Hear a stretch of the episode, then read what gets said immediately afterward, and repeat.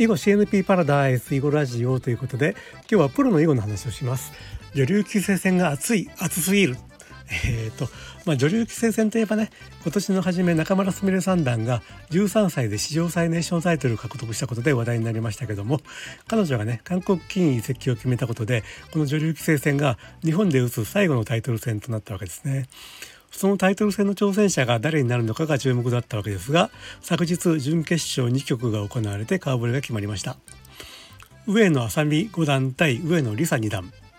そうそうなんと姉妹対決となったんですね。上野愛咲美五段は22歳で、まあ、25歳の藤沢里菜六段とともにここ数年日本の女流棋士のツートップでした。中村すみれ三段がね女流棋聖を奪ったのもこの上野愛咲美五段からで、まあ、挑戦権を得ればリターンマッチということになります。上野愛咲美五段は今年の新人王戦で、ね、見事に優勝して史上初の女性新人王になったところでした。えーと、対する妹の上野梨沙二段が17歳プロになったのがね中村すみれ三段と同期なんですよね。まあ、学年は2つ上になるんですけれどもライバル意識は強いでしょう。えー、っとで、えー、中村すみれ三段がね韓国に移籍するということで、まあ、日本の囲碁ファンのね注目期待がね集まる若手ですね。まあ、今年はついこの間終わったんですけども女流本因坊戦で藤沢里菜六段に挑戦して惜しくも2勝3敗で敗れた敗れたとこでした。